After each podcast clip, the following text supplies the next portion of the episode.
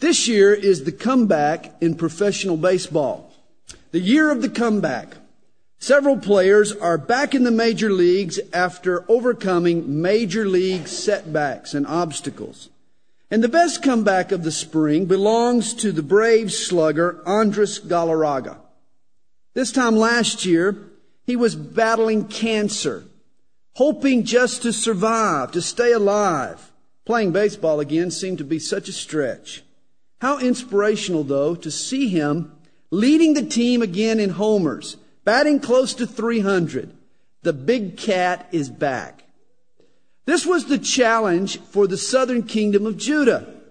Second Kings closes with the sacking of Jerusalem at the hands of the Babylonians. The Jews were hauled off to Babylon, where God sentenced them to 70 years of hard labor.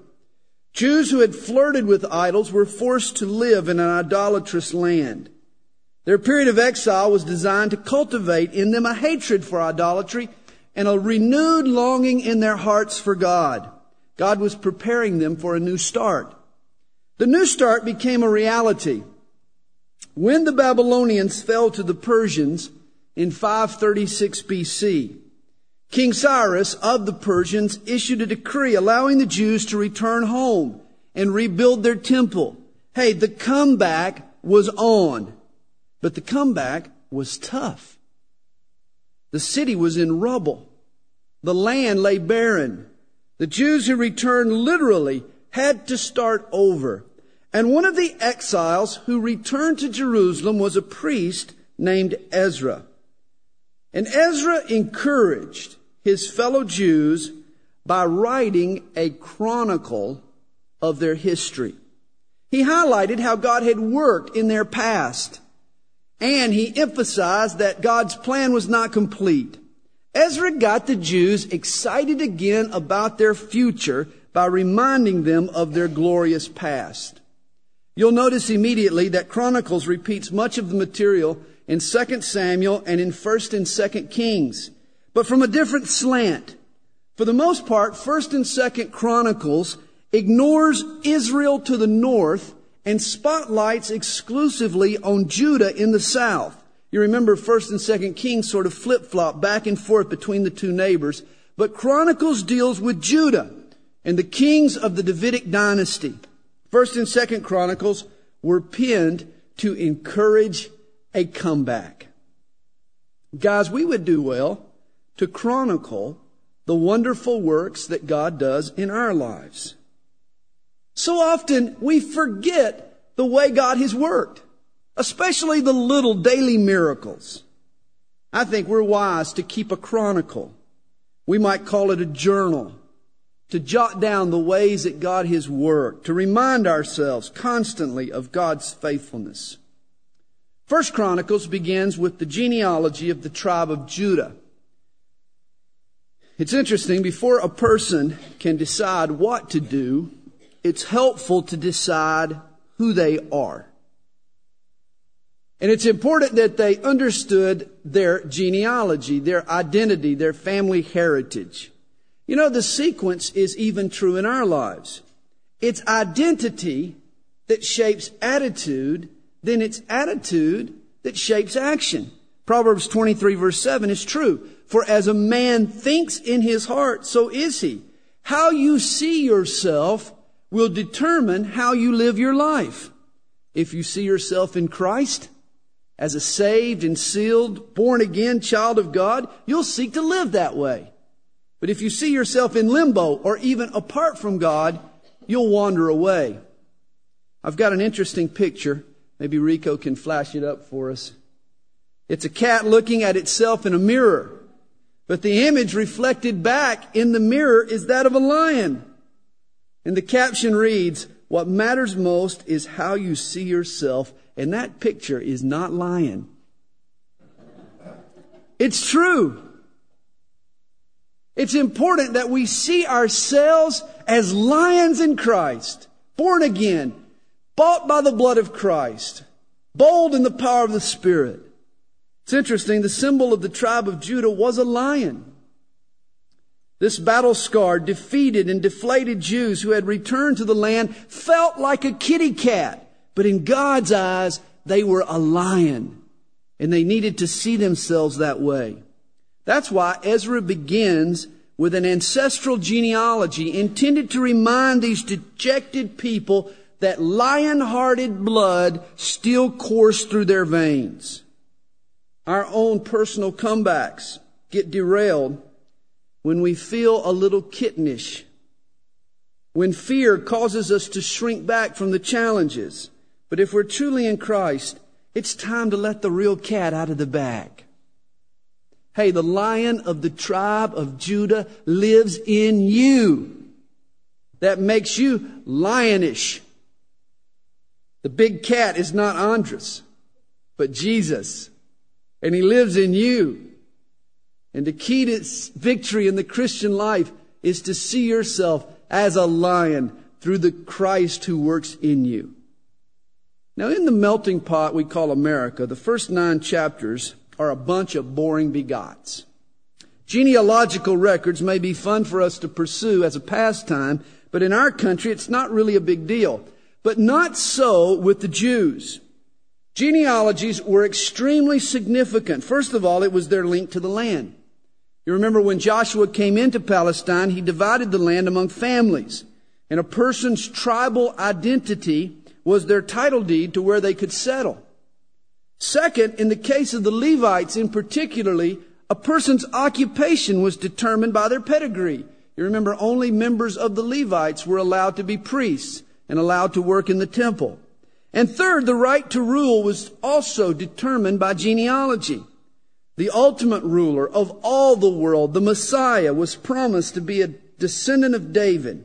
And the genealogies here in First Chronicles are important in tracing back even the lineage of our Lord Jesus Christ.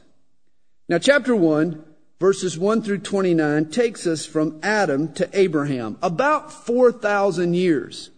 And it spotlights the three sons of Noah. These were the men who fathered the earth's three major people groups. Japheth fathered the Caucasian races. Shem sired the Oriental peoples, and the descendants of Ham became the Africans. Verse 19 is intriguing. It says, To Eber were born two sons. The name of one was Peleg, for in his days the earth was divided. Scientists today hypothesize that the earth was once one large landmass, all connected. They even have a name for it. Pangea. And I believe the global flood of Noah's day, the massive runoffs and the erosion caused the continents to break apart and drift from each other. This may be what Ezra is referring to here. It occurred at the time of Peleg, which incidentally means division. The rest of chapter 1 focuses in on the family of Abraham, particularly the sons of Ishmael, the father of the Arabs. And among the kings of Edom, notice in verse 44, there's mentioned a man named Jobab. And it's extremely possible, but this is the same man that the Bible refers to as Job, and we'll read his story a little later. Chapter 2, verses 1 through 2 mentions the 12 sons of Abraham's grandson, Jacob, or Israel. And Ezra gives us this genealogy, the genealogy of each of the tribes in the boundaries of their territory. Chapters 2 through 4 spotlights the tribe of Judah and two families particularly, the family of Caleb and the family of David. Chapter 3 verses 1 through 9 lists David's seven wives, his 19 sons, his one daughter, and where they were born. You remember David reigned seven and a half years in Hebron over the tribe of Judah and then 33 years in Jerusalem over a united kingdom of all 12 tribes. And it was during David's days that Israel reached her golden age. Notice chapter 3 verse 5.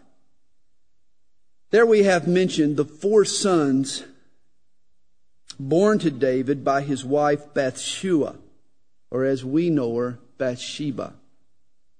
And it's interesting you will find nothing in the book of Chronicles that refers to David's adultery to Bathsheba. Obviously, that was an important element in the plot. as we read back in 2 Samuel, but not in Chronicles. Also, you'll find nothing about the mistakes that David made after his adultery with Bathsheba. No mention of the death of the son that he and Bathsheba sired, or the moral decline that it all caused in David's family. You won't find Amnon's rape of Tamar, the rebellion of Absalom, and David's forced exodus from Jerusalem, even the coup attempt by Adonijah. They're all conspicuously missing from Ezra's account of Judah's history here in Chronicles. There are only a couple of David's mistakes mentioned in Chronicles. His mistake in bringing the ark up to Jerusalem, and then his sin in numbering the people of Israel. Some might accuse Ezra of a cover up. What are you doing, Ezra? Why not be honest with all of the facts? But remember Ezra's purpose. Ezra is writing to encourage a defeated people. These Jews don't need to be reminded of their failure. They've spent 70 years in exile as punishment for their failure. The Jews for whom Ezra is writing need a pick me up. They need to focus on the positive in their past, not the negative. I think this is true of any person who is truly repentant of their sin. Some pastors think it's their duty to constantly remind us of how sorry we are. Hey, if we're repentant, we know how sorry we are. We know how sick and sinful we can be. We need encouragement to get our eyes off of our failures and focus on what Jesus has done for us. We need to see ourselves in Christ. It's exciting to me that the heir to David's throne, Solomon, God's chosen successor, was also a son of Bathsheba. It was God's way of reminding us of how He can redeem, of how He can forgive, of how He can provide second chances. God redeemed David's sinful slide with a successor named Solomon. Yes, God hated the sin. He hated that adultery and the aftermath of what it caused. God hated it. And that sin was costly to David. The son conceived on that adulterous night died shortly after its birth. But the glorious thing about God's forgiveness is that it lets us pick up at the point of repentance and start over. And this is what Ezra is pointing out to these post-exiled Jews. That if you can start over after a Bathsheba, then you can start over after a, Bab- a Babylon. As a matter of fact, you can start over after anything. Never forget, our God is a God of another chance. The latter half of chapter 3 is important because it traces the descendants of David down through the sons of a man named Zerubbabel. And this was the leader of the Jews who returned to Babylon. And here Ezra makes this vital link between the descendants of David before the exile and the Jews who return after the exile. The 70 years that Judah had spent in Babylon didn't interfere with the lineage of David. Chapter 4, verses 9 and 10 mentions the prayer of Jabez, a wonderful prayer. If you weren't here this morning, by all means, get the tape. The name Jabez means he causes pain. But Jabez did all that he could do to live down that name. His prayer reflects his desire to be a blessing to people, not a pain in the neck. Verse 10 tells us the content of Jabez's prayer. He says, Oh, that you would bless me indeed and enlarge my territory, that your hand would be with me and that you would keep me from evil, that I may not cause pain. And Ezra adds, So God granted him what he requested. What a powerful prayer for you and I to emulate. Lord, bless me a bunch. Lord, expand my sphere of influence. Lord, fill me with spiritual power. And Lord, by all means, please protect me from me, from my own failures and flesh. From chapter 4, verse 24, through chapter 7, Ezra lists the descendants of the tribes other than the tribe of Judah. He starts with Simeon, then Reuben, Gad, Manasseh east of the Jordan, Levi, including the sons of Aaron and the high priests, Issachar, Benjamin, Naphtali, the tribe of Manasseh that settled west of the Jordan, Ephraim and Asher. Chapter 5, verses 20 through 22 is an interesting verse. It records a battle that was fought between the tribes of Reuben and Gad. And verse 22 of chapter 5 tells us, many fell dead because the war was God's. This should make the pacifist squirm. Apparently, there, there are wars that are necessary and that are even sanctioned and approved by God. Here we're told that this war was God's. It was within His will and it was fought for noble purposes. Chapter 6, verses 31 through 48 is also an interesting genealogy. It records the three priestly divisions established by David to do music in the house of God. The sons of Heman, and you can read one of their songs. It's Psalm 88. The sons of Asaph, Asaph wrote 12 of the 150 psalms compiled in the book by that name. And the sons of Ethan, who were responsible for Psalm 89. What a great job to have. These priests were just to hang out in the temple of the Lord and fill the place with worship. What a great job. And David sanctioned them and ordained them to just fill the house of God with praise. David understood the priority of praise and worship. Chapter 8 records the descendants of King Saul, while chapter 9 lists the descendants of the citizens of Jerusalem.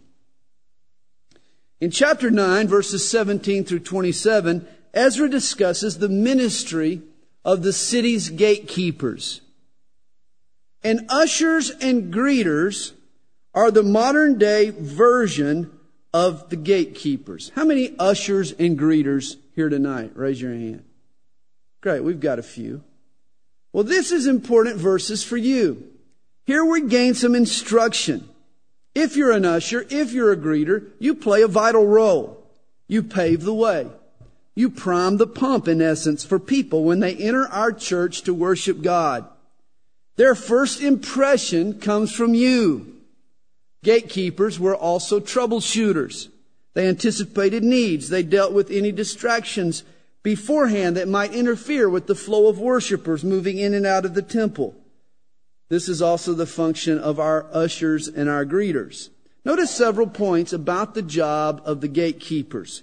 First, it was a needed position. Thousands of worshipers came to the temple daily. During the feast, the number swelled to tens of thousands. And there were numerous gates, numerous entry points. People were coming in with all different angles. There was a lot to oversee. Second, it was a coordinated position. Notice verse 17 tells us, chapter 9, that they had a chief named Shallum, translated into the Hebrew, Tracy. They had a head usher. Verse 23 says their tasks were carried out by assignment. They had a schedule. They were organized for ministry. Theirs was a coordinated position. It was also an important position. Verses 22 and 26 calls the role a trusted office. Hey, gatekeepers represented God. They provided a first impression, which is so important. Their job was a sacred trust. Fourth, it was an honored position.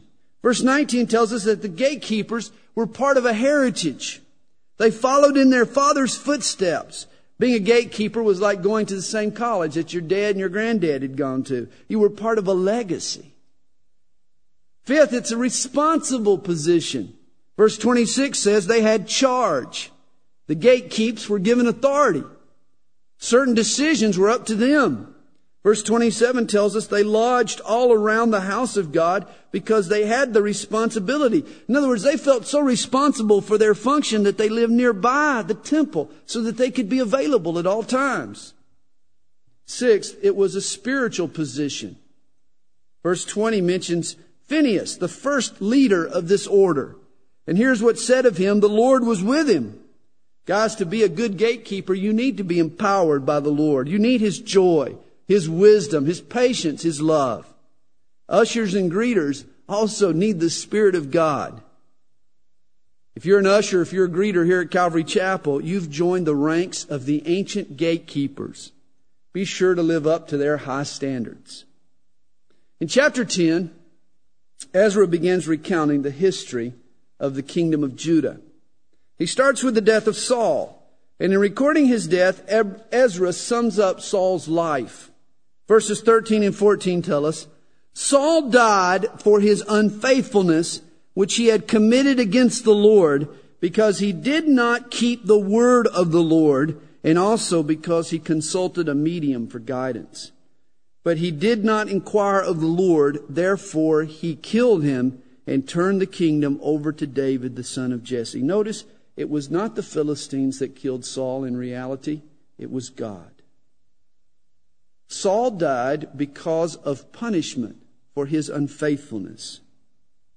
It reminds me of the line by comedian Dennis Miller. He says, And believe me, you do not want to get a thumbs down from the person who created thumbs. I think that's true. If Saul were here, he also would echo that sentiment. Chapter 11 describes how all Israel submitted to King David.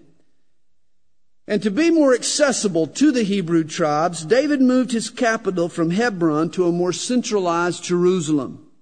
David defeated the Jebusites that had occupied Jerusalem and he took the city. And in verse 9, it sums up, Then David went on and became great, and the Lord of hosts was with him. During the reign of David and Solomon, Israel became a world power, a superpower. The Hebrew kingdom cast its shadow over all the world. And the rest of chapter 11 numbers for us David's mighty men. It's been said, strong beliefs win strong men, then make them stronger. And this was the dynamic that brought David's mighty men together made them a formidable force. David's strength attracted strong men, and then his influence made them stronger. The exploits of a few of these men are mentioned in chapter 11. The one story that stands out to me is in verses 15 through 19. David is sitting around one day thinking about old times, and he recalls how sweet the water tasted from the well in Bethlehem. It was his hometown after all. Without thinking, he wishes that he could get a drink from that well. At the time, Bethlehem was under Philistine control. But three of David's men overhear his wish. And so they go behind enemy lines. They risk their necks to bring David back a canteen of water. And David is so overwhelmed by their act of affection. He doesn't deserve such devotion. And so instead of drinking the water, he pours it out as a sacrifice. And he says in verse 19, Far be it from me, O my God, that I should do this. Shall I drink the blood of these men who have put their lives in jeopardy? For at the risk of their lives they brought it. Therefore, he would not drink it. Such extravagant love should be reserved for God alone. That's how David saw it. You know, it shows here the lavishness of real love. That if you really love someone, you'll go to great extremes to show it. Love looks reckless and wasteful and uncouth by everyone but the person in love. But when you really love someone, you're willing to take risks. You're willing to expend resources to express that love. Love is not afraid to lose. Remember when Mary broke the expensive vial of, of perfume and anointed Jesus' feet? It was a pragmatic Judas of Iscariot who questioned her wisdom. He says, this could have been sold and the money given to the poor. But Judas didn't understand the logic of love. To Mary, nothing was more important than showing Jesus how much he meant to her. How about you? Do you understand, really understand the logic of love?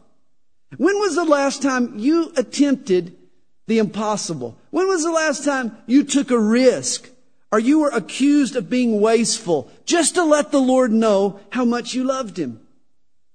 The intensity of a love is measured by its extravagance. A love that never takes risks. A love that never exhausts its effort. A love that never spends any time at loving is a love that has grown cold.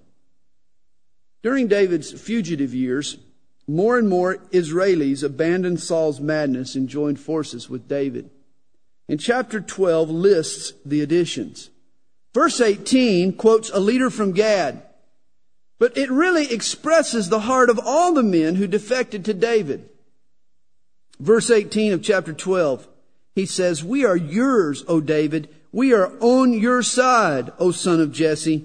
Peace, peace to you, and peace to your helpers, for your God helps you. They saw God's hand on David's life. They loved David and they followed him. In chapter 14, we see David's army in action. The Philistines conduct a raid. And David asked the Lord how he should respond. And we're told in verse 10 of chapter 14, the Lord said to him, Go up, for I will deliver them into your hand. David obeyed, and a great victory was won. In verse 11, David calls the site of the victory Baal Perazim, which means Lord of the breakthrough. What a wonderful name for God. He is the Lord of the breakthrough. Perhaps you've been beating your head against the same wall for years and years and years. You've tried a million ways to get out of the handcuffs that hold you. What you need is a breakthrough. Well, I know where you can turn. Jesus Christ specializes in breakthroughs. Our God is the Lord of the breakthrough. But there's an interesting twist in chapter 14. The Philistines launch another raid under identical circumstances. Most of us would just assume that God would win the victory in a similar strategy. But David doesn't take anything for granted. He prays again, and this time God tells him in verse 14, You shall not go up after them. Just the opposite of what he told him before. Circle around them and come upon them in front of the mulberry trees. And it shall be when you hear a sound of marching in the tops of the mulberry trees, then you shall go out to battle. For God has gone out before you to strike the camp of the Philistines. Go and camp around these mulberry trees, and when you hear the wind blowing in the tops of the trees, so it sounds like marching, that's when you're to pounce. Here's the point. Just because God works one way in the past doesn't mean he'll work that way in the future. Don't assume. Just seek God. David follows God's instructions, even though they're just the opposite of what God had told him before. And guess what? He wins again. He waits on the wind to rustle the tops of the mulberry trees. And we too need to wait on the rustling wind. We need to be led by the wind of the Holy Spirit, that mighty rushing wind. You see, pre-programmed solutions are not God's method.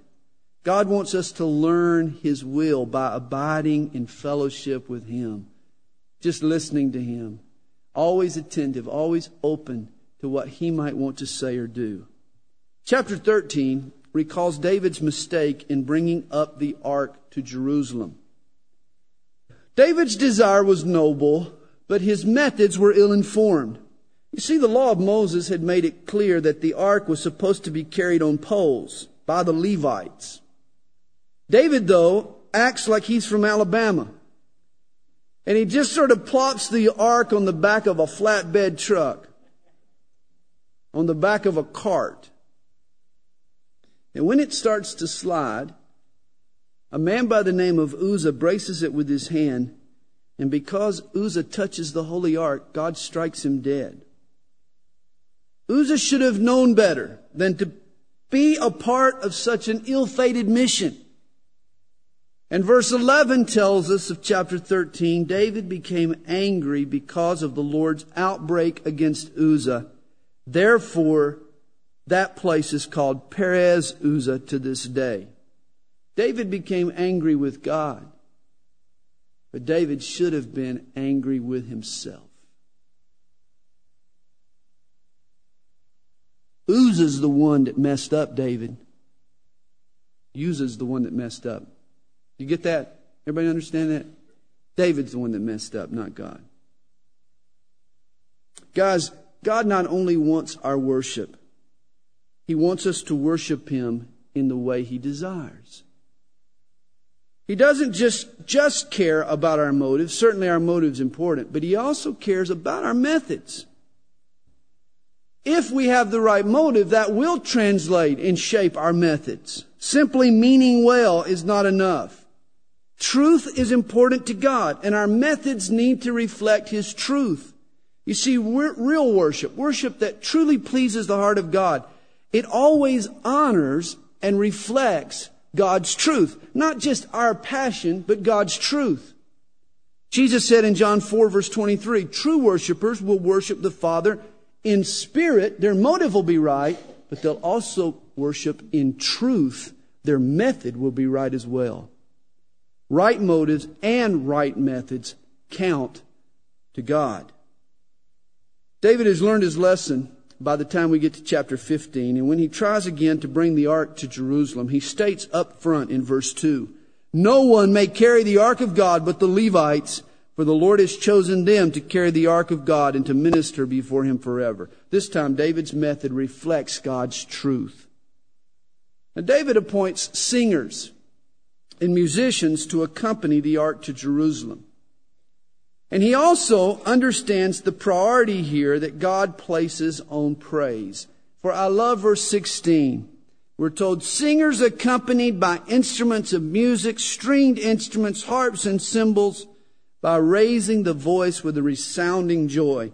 And I love that phrase, resounding joy. Biblical worship here is summed up in two words resounding joy. In other words, true praise is nothing more than the echo of the joy that God puts in our hearts. God fills our hearts with His joy. Then we praise God in return. It is a resounding joy. He sounds it in our hearts and then we echo it back to Him. That's true worship. That's true praise. It's just reflecting the love that God has put in our hearts. David went home that night with this resounding joy in his heart. The ark was now in the capital of Jerusalem, but when he arrives home, his wife Michal throws a damper on the day. Verse 29 tells us, as the ark of the covenant of the Lord came to the city of David, that Michal, Saul's daughter, looked through a window and saw King David whirling and playing music, and she despised him in her heart. 2 Samuel chapter 6 says they had words. The two lovebirds laid an egg. Understand, Michal was Saul's daughter. And above all else, Saul was concerned with image. Saul's idol was not a graven image, but his own self image. Saul always tried to act dignified and royal in public. He always kept up this image. He would never humble himself before the people. Michal thought that David's uninhibited display of worship, his whirling about, lacked the dignity of a king. David, though, had a different idea of what it meant to be king. David was more concerned with pleasing God than maintaining a proper image. Saul followed his approval ratings on CSN. That's what he did, you know, to determine his behavior. David, though, followed his heart. David wanted to please God. Chapter 16 tells us that David placed the ark in a tent in Jerusalem. The chapter also contains a psalm, and it seems to have been a compilation of several songs that David had written at different times Psalm 96, Psalm 105, and Psalm 106. The psalm praises God for his faithfulness. Several verses stand out to me. Verse 25 shouts, The Lord is great and greatly to be praised. Verse 29 says, Give to the Lord the glory, due his name, bring an offering and come before him. Oh, worship the Lord in the beauty of holiness. Verse 31 tells us, Let the heavens rejoice and let the earth be glad and let them say among the nations, The Lord reigns. And finally, verse 34, Oh, give thanks to the Lord for he is good, for his mercy endures forever. It's a wonderful psalm. I encourage you to read it later in its entirety and let it speak to your heart. In chapter 17, David strikes a deal, a God strikes a deal with David. In chapter 17 becomes one of the most important chapters in all of the Bible, for it establishes who is entitled to rule God's eternal kingdom. David wants to build God a temple or a house. But instead, God promises to build David a house, or in essence, a dynasty. David is promised an heir who will sit on the throne of God's kingdom forever. God declares in verse 14, and I will establish him in my house and in my kingdom forever, and his throne shall be established forever. And guys, this is why the New Testament writers, Matthew and Luke, open up their gospels by tracing the genealogy of Jesus all the way back to King David. Why? Because Jesus was the ruler that God promised would come through the lineage of David. Understand, anyone who claims to be Savior or Messiah and cannot trace his lineage back to David is an impostor, according to 1 Chronicles chapter 17. It's interesting that shortly after Jesus ascended to heaven, the temple was burned. And all of the genealogies of the Jews were destroyed. And I believe God allowed the destruction of the temple because it was no longer needed. Messiah had already come. Jesus had proved his Davidic ancestry. That's why anyone who comes after Jesus and claims to be the Messiah can't prove it. He's an impostor because he can't prove it because he has no genealogical records to go back to. God allowed the temple to be destroyed because the proof had already been made. Jesus had already come. The Messiah had been connected with David, and therefore those genealogical records were no longer needed. And I believe God deliberately had them burned and destroyed so that no one coming thereafter could lay claim. David's humility and his heart for God is shown by his reaction to God's promise. Verse 16 says, Who am I, O Lord God? And what is my house that you have brought me this far? And guys, that's exactly how we all should feel. God has brought us all so, so far. Hadn't he you? He has me. He's brought me a long way, and I'm thankful. You know, at times we get down about our spiritual progress. But look at where you are compared to where you used to be.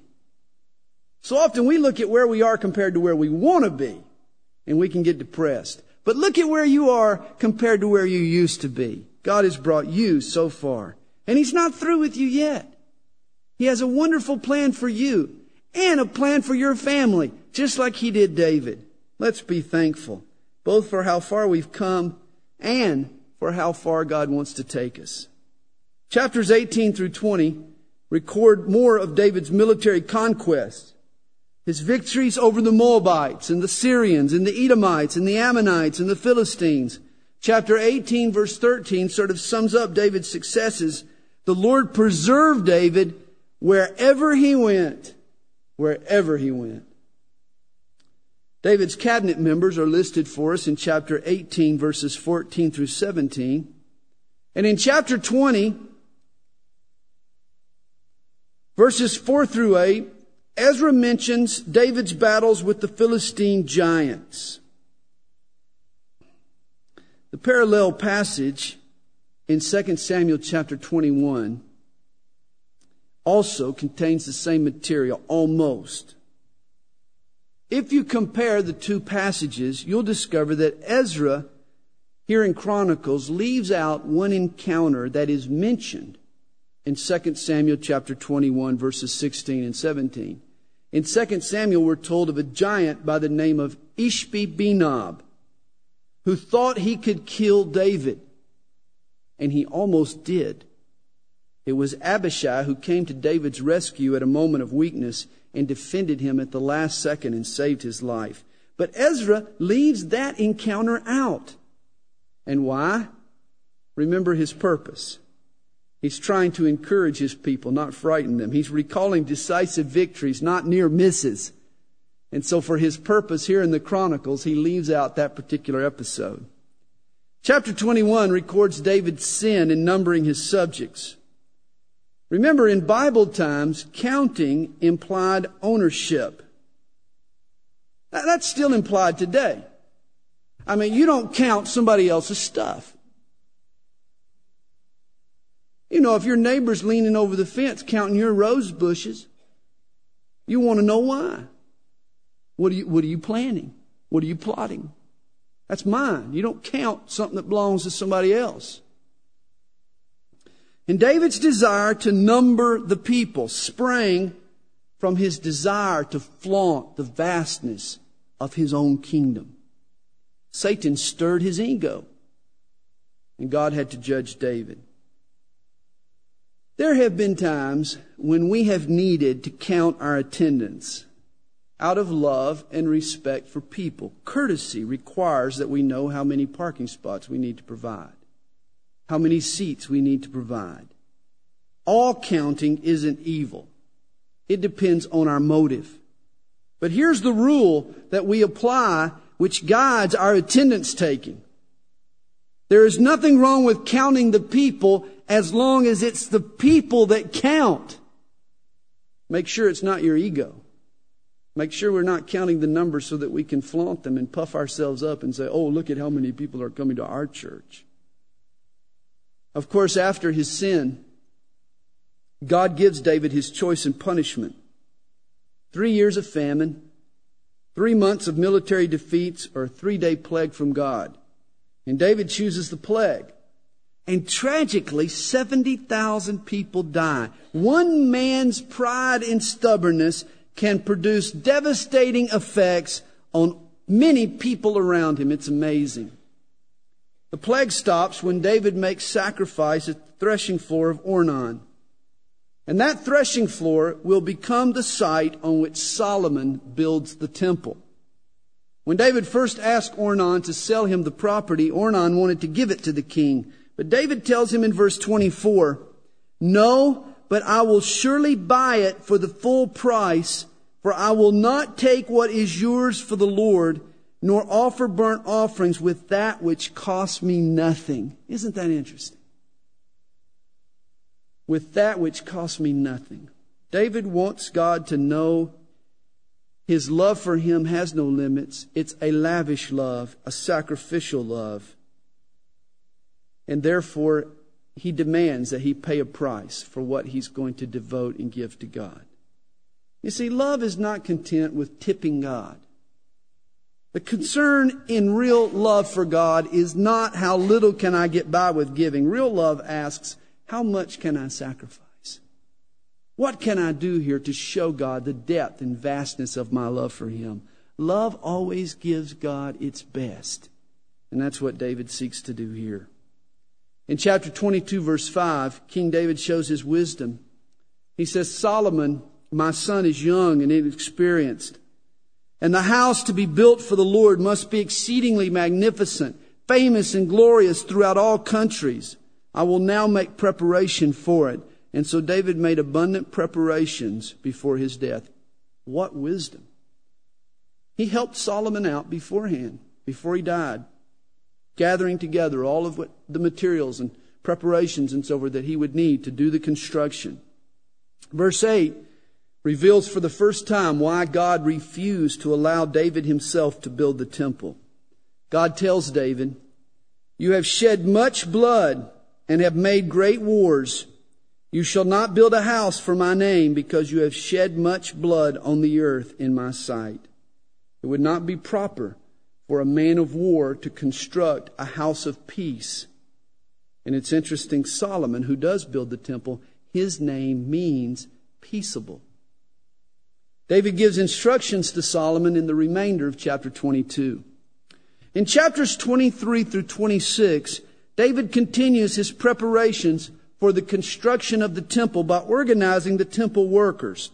24,000 Levites were set apart to minister within the temple. In chapter 23 verses 4 and 5 tells us that of those 24,000, 6,000 were officers and judges, 4,000 were gatekeepers, and catch this, 4,000 praised the Lord with musical instruments, which I made, said David, for giving praise. Notice, David was an inventor of musical instruments. And he constructed musical instruments for two purposes. Notice he says here, what's his reason? Which I made for what? For giving praise. That's why he made these instruments. He constructed instruments to magnify the Lord. But he also constructed instruments to prophesy or to proclaim the will of God, the Word of God. Chapter 23 verse 5 says that he made the instruments for giving praise. But in chapter 25 verse 1, we're told that David appointed men to prophesy with harps, stringed instruments, and cymbals. David's instruments were made to be used to either praise or proclaim the Lord. If you're a musician, let me ask you a question. What's the purpose of your instrument? Are you using it to jam with your friends? Is that its primary purpose? Is your primary purpose to show off your skill or to earn a record contract and become famous? Maybe to entertain yourself or entertain others. I believe the instrument that God has put in your hands, He has made for a higher purpose. He's made it for you to glorify Him. He's made it for you to proclaim His will and His word to the people around you. Think about why you play that instrument. Think about the purpose of that instrument. David made these instruments for the giving of praise. In chapter 27, Ezra lays out the divisions within David's army and the tribal leaders. David was a prolific organizer. And Ezra points all of this out to stress to the Jews returning from Babylon the importance of organization. It's been said, structure without life is dead, but life without structure is unseen. All living things need organization and structure to function, and that includes even the church. In chapter 28, David calls the nation together and he gives his farewell speech. And he tells the people that God has appointed Solomon to take his place and to build the temple. And he tells Solomon in verse 9, Know the God of your father and serve him with a loyal heart and with a willing mind. For the Lord searches all hearts and understands all the intent of the thoughts. If you seek him, he will be found by you. But if you forsake him, he will cast you off forever. Notice, if you seek the Lord, he will be found by you. It's a promise. If you truly seek the Lord, He'll make Himself known. He'll make sure you find Him. If you've ever played hide and seek with a two year old, you know that it's not uncommon for him to hide in full view of where you're standing. He'll hide right in the middle of the room. And the reason is that a two year old enjoys being found a lot more than he does being hidden. This is God's attitude. God desires for every heart to find him. And that's why he promises to reveal himself to anyone who makes an honest effort to seek him. I love what David tells Solomon in verses 11 and 12. Then David gave his son Solomon the plans for the vestibule, its houses, its treasuries, its upper chambers, its inner chambers, and the place of the mercy seat, and the plans for all that he had by the Spirit of the courts of the house of the Lord. There are churches that have substituted organization for the power of the Holy Spirit, and that is so tragic. But I don't think we should go to the other extreme. I get frustrated with believers who consider all planning and all organization to be a fleshly activity. They believe in just letting the Holy Spirit lead. As if, you know, that meant no planning, no organization. Notice the one verse 12. David got his plans from where? Where did he get his plans? From the Spirit. I believe in spirit led organization. I believe in spirit led planning. We need to plan. It maximizes our resources. It directs our energies. Yes, we need to be led by the Holy Spirit, but we also need to plan and organize, and I don't think that the two are mutually exclusive. I think we need to seek the Lord and let the Spirit lead us in our planning and in our structuring. At the end of chapter 28, David itemizes the materials he's readied for the temple. And David's preparation certainly will make Solomon's job a lot easier. In the first nine verses of chapter 29, the people follow David's example and they give financially to the building of the temple. Verse 9 sort of sums it all up. Then the people rejoiced, for they had offered willingly, because with a loyal heart they had offered willingly to the Lord and King David also rejoiced greatly. Acts 20 verse 35 recalls a quote from our Lord. Jesus said, it is more blessed to give than to receive. You see, giving always unleashes God's blessing. When you give freely to God, God in turn will give freely to you. And it's a fact, no one has ever outgiven God. On this occasion, their giving was so joyous because it was done willingly. No one made the people give. They didn't feel any pressure, no coercion. When people are forced to give, they lose the joy of giving. It becomes more a chore than an opportunity. Giving should always be voluntary, just as it was here. It should come from our heart. And it should be an expression of our love and our loyalty for God, not some obligation. This verse reminds me of 2 Corinthians 9, verse 7. For God loves a cheerful giver. In David's prayer that follows, rather than begrudge the need to give, the king is thankful for the opportunity to give. In verse 14, he prays, But who am I, and who are my people, that we should be able to offer so willingly as this. For all things come from you, and of your own we have given you. Imagine everyone in our church putting their offering in the offering box with that kind of an attitude. Oh Lord, thank you for the blessing, for the opportunity to be able to drop this offering in the offering box today and give back to you a little of the great bounty you've given me. I hope that is everyone's attitude. That giving is an opportunity not an obligation.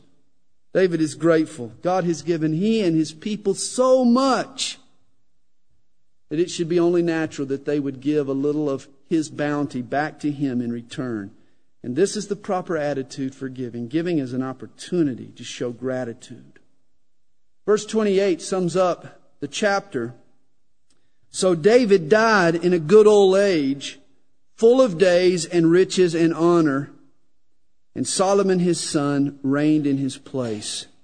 Verse 29 tells us, the acts of King David, first and last, indeed, they are written in the book of Samuel the seer, in the book of Nathan the prophet, and in the book of Gad the seer, which leads us to believe that 1st and 2nd Samuel were probably a compilation of these three books. And that ends for us our summary of the 29 chapters in First Chronicles.